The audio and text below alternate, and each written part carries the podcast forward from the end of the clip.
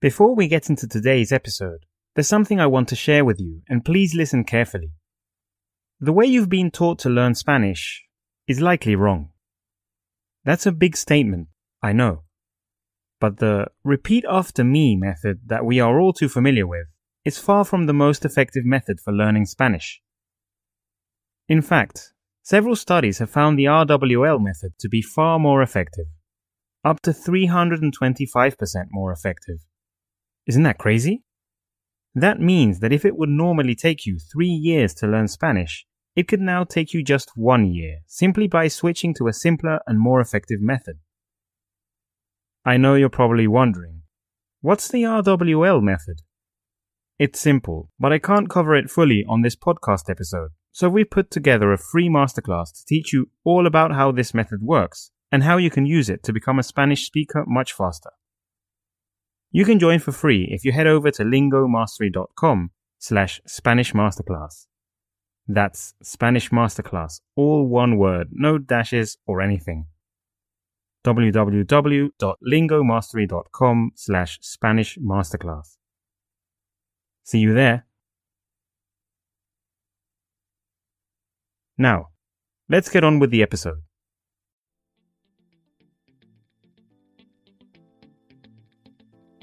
Welcome to the latest episode of the Learn Spanish with Stories podcast by Lingo Mastery. My name is Anthony, and our goal is to help you master your Spanish by listening to incredible true stories about Latin America.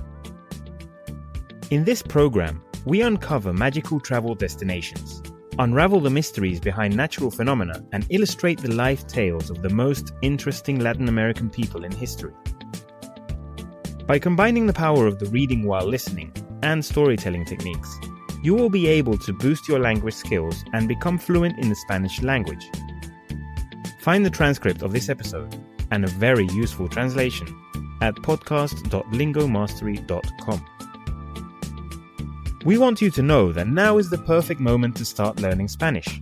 And because of this, Lingo Mastery has got a free gift for all listeners. We present the 5 day free masterclass, a special training that uses the RWL or reading while listening method. You will learn Spanish as much as three times faster. You can join this masterclass for a limited time at lingomastery.com slash Spanish Masterclass. That's lingomastery.com slash Spanish Masterclass. This is episode 19, and today we will attempt to do something we haven't done before. Invite you to take a deep breath of fresh air, to allow the tropical breeze to stroke your hair and face, and the hot South American sun to tan your skin. It is unique because we will not only be touching upon the natural wonders of a tropical land and its people, but also be talking of a man who inspired as much admiration as hatred. A regular guy who traveled from south to north and experienced things that changed his life and many others forever. Ernesto Che Guevara. So, put on your sunscreen, take your driver's license out, and wear your sunglasses to join us on this bold trip alongside El Che that will help you unlock an important achievement the gold medal of South American adventuring. Prepare yourself to cross the entire continent, to meet awesome people, and perhaps even challenge your misconceptions. Get ready, it's time to explore the South on two wheels.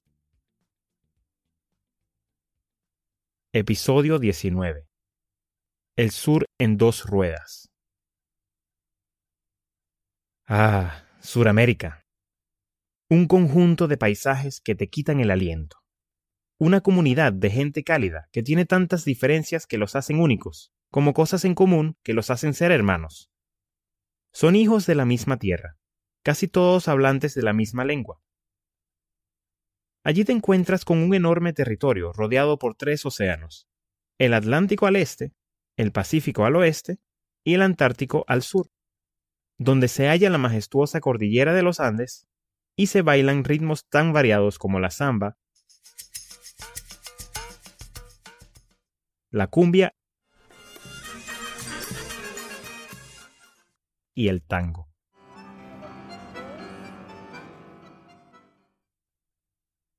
Un lugar que ha dado mentes brillantes en las artes, como el escritor Gabriel García Márquez, en las ciencias aplicadas, como el ingeniero Eladio Dieste, en las ciencias puras, como la física Gabriela González, y en muchos otros campos de estudio que son reconocidos y premiados a nivel global.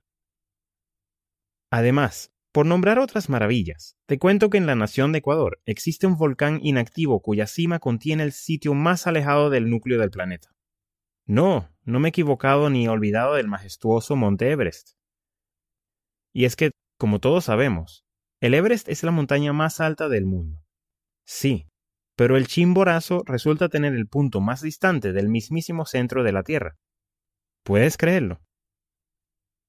Por si se despertó tu curiosidad y quieres saber cómo es esto posible, tendrás la respuesta a continuación.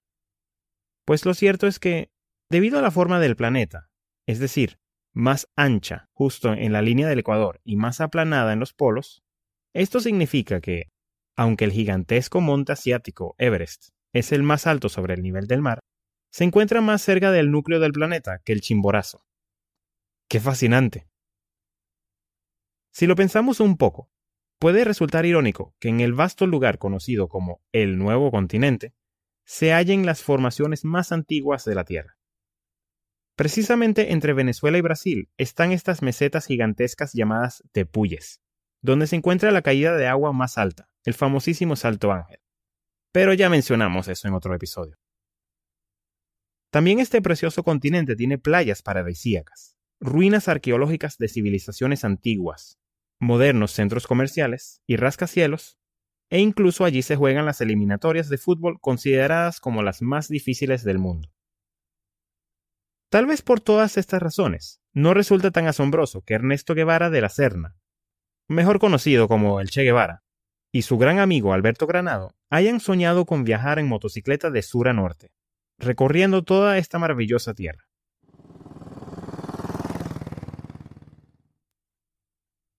Guevara nació el 14 de junio del año 1928 en Argentina, de padres bastante ricos, incluso pertenecientes a la clase aristocrática del país.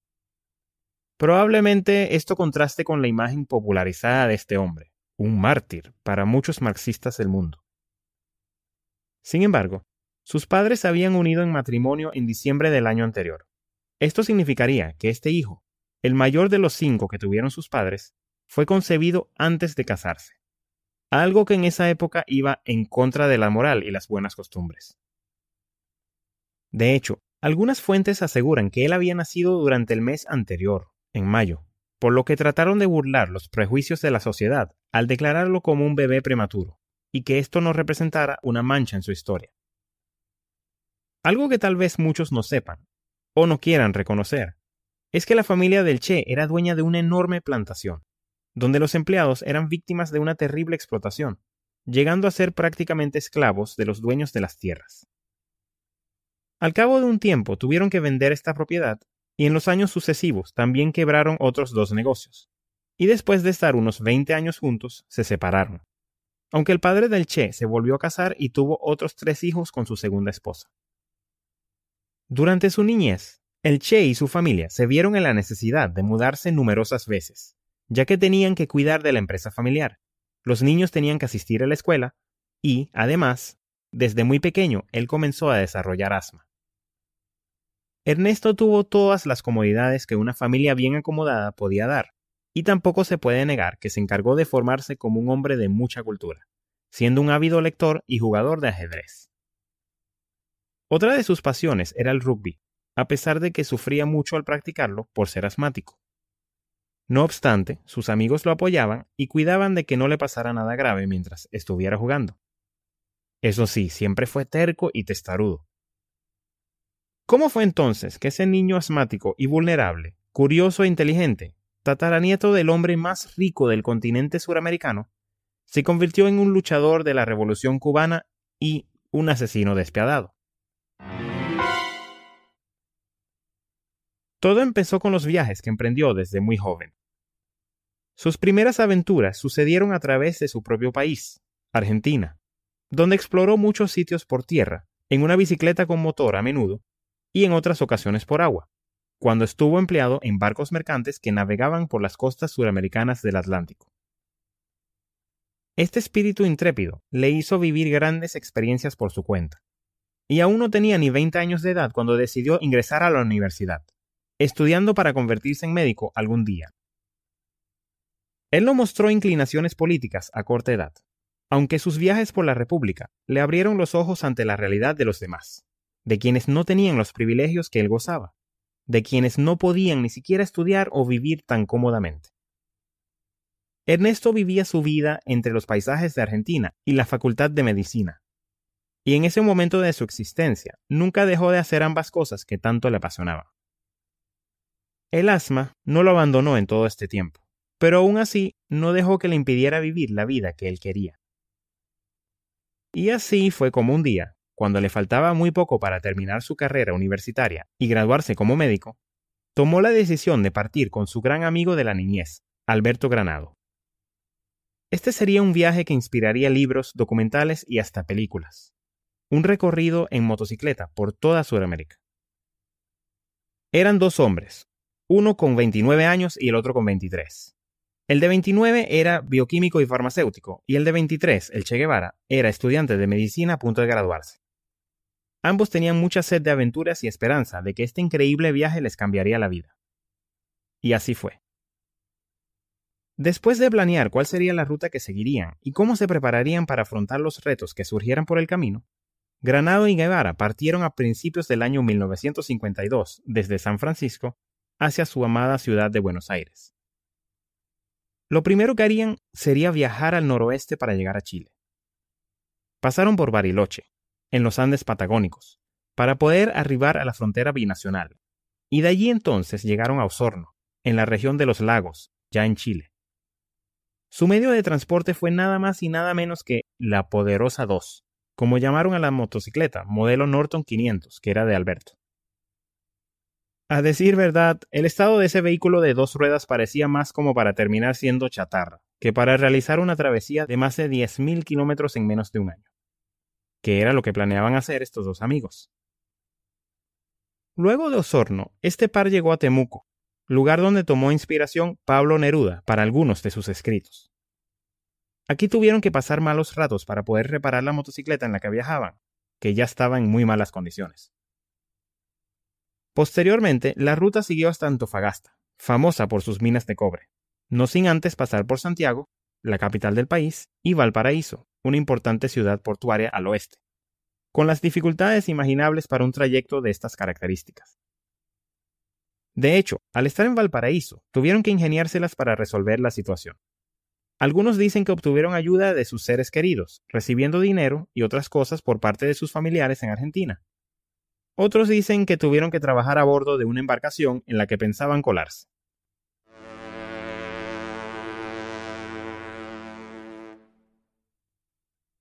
Tampoco era que tenían demasiadas opciones, ya que su medio de transporte principal los dejó a la deriva en medio de Chile.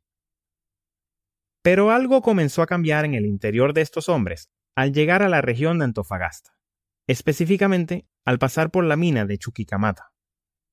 Ambos pudieron ver con sus propios ojos la segregación que sufrían las personas más pobres, las condiciones en que trabajaban los mineros y obreros, las injusticias que se cometían en su contra y la explotación. Con esto en mente, siguieron su ascenso hacia Perú. Por supuesto, el camino se fue haciendo cada vez más complicado. Ya no contaban con su motocicleta. A Ernesto el asma amenazaba con empeorarle todo y estaba agotándose física y emocionalmente pero hallaron la fuerza para continuar hasta Cusco, la antigua capital del que un día fue el poderoso imperio inca. La altitud también estaba afectándoles en este punto, pero llegaron hasta la majestuosa ciudad peruana de Machu Picchu. Si bien sus ideales se fueron formando por los libros que leía, como El Capital de Karl Marx y otros de la autoría de Sigmund Freud, su pensamiento izquierdista se creó a raíz de sus vivencias. Estos viajeros estuvieron trabajando en comunidades donde había enfermos de lepra, ayudando a tratar este terrible padecimiento y viendo por sí mismos la discriminación hacia los indígenas. La necesidad que pasaban estos seres humanos tan desfavorecidos, la pobreza, la miseria, la enfermedad y la muerte. Para finalizar este primer viaje, ambos llegaron a Colombia y de allí partieron a Venezuela, donde sus caminos se separaron. Guevara regresó por vía aérea a Buenos Aires con la intención de terminar su carrera universitaria, y Granados se quedó trabajando en Caracas, la capital de Venezuela, ya familiarizado con el tratamiento a los enfermos de lepra. Hasta acá, el Che parece un personaje bondadoso, luchador por las causas justas y defensor de los desválidos, ¿no? Pero este mismo hombre se transformó en un maniático, un ser cruel que disfrutaba de ejecutar a quienes consideraba sus enemigos, y los enemigos de su causa, de su revolución. Lo cierto es que durante esta travesía, Ernesto iba escribiendo sus pensamientos en un diario, dejando en evidencia que, además de quedar fascinado con Sudamérica, un fuerte odio comenzó a crecer en su interior. Este odio comenzó por el capitalismo, pero fue alimentado por el odio hacia Estados Unidos y luego a todo lo que representara ideales antirrevolucionarios. Terminó su carrera de medicina, pero se volvió un hombre que buscaba unirse a los movimientos de la política izquierdista que se estaban produciendo en Latinoamérica. Y así fue como comenzó un nuevo viaje, un viaje que lo llevaría más lejos que cualquier otro, pues, después de recorrer nuevamente Sudamérica, llegaría hasta Guatemala y de allí a Cuba para formar una parte fundamental de la llamada Revolución cubana se volvió un guerrillero, un defensor de las políticas homofóbicas y racistas, un seguidor radical de la izquierda machista y opresora, llegando a castigar cruelmente y asesinar a sangre fría a demasiadas personas que no lo merecían. El odio lo motivó, pero el poder fue lo que le permitió llegar tan lejos. Pero, ¿por qué la figura del Che Guevara sigue siendo tan relevante aún hoy? ¿por qué sigue siendo objeto de admiración e incluso adoración? Al parecer, es por su imagen de leyenda, porque los países comunistas y socialistas lo toman como un modelo a seguir, porque no conocen o pretenden negar por completo la existencia de este lado oscuro. Resulta irónico que su cara, esa imagen que tomó el fotógrafo Alberto Corda en 1960, sea fuente de riqueza del capitalismo ahora que aparezca en las prendas y accesorios de muchas personas, quienes en ese tiempo hubiesen sido víctimas seguras de su ira y violencia. Lo importante de todo es no olvidar que, aunque una persona sea muy admirada o popular, no significa que esté en lo correcto. No significa que hay que seguir sus pasos o apoyar lo que haga, y no significa que haya que defender sus ideas con sangre. El poder corrompe a muchas personas, y el Che Guevara es un perfecto ejemplo de ello. No olvidemos hasta dónde llegó para apoyar el castrismo, un régimen que ha tenido a Cuba sumida en la miseria desde hace más de 60 años. Todos los extremos son malos. Todo lo que implique la muerte de inocentes y la eliminación de la libertad en todas sus formas siempre involucra un futuro angustiante.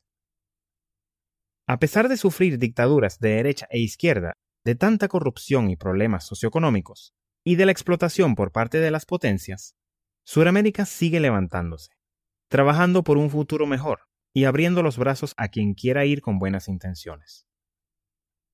Suramérica y Latinoamérica entera es un verdadero paraíso para quienes quieran una bocanada de aire fresco, con gente muy afectuosa y colaboradora, con ganas de superar todos los obstáculos y el sueño de ser un mejor lugar para todos. En Che Guevara, antes de todo lo que pudo haber hecho después, pudo ver y disfrutar de este paraíso pudo conocer la esencia de los campesinos, obreros y mineros. Este hombre pudo hacer un recorrido que inspiró y sigue inspirando a muchos aventureros a viajar por el continente, a desafiarse a sí mismos y a romper las barreras mentales que muchas veces implican las fronteras. Esto es Sudamérica.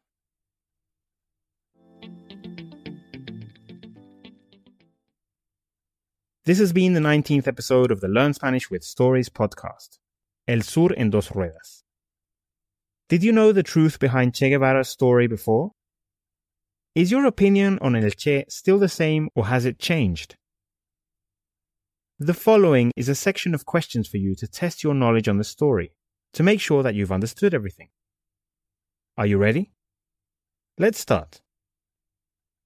Question 1.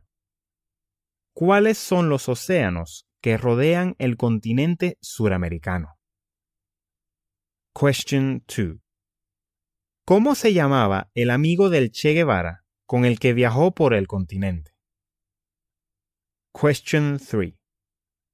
¿Cómo se llamaba la motocicleta en la que viajaron?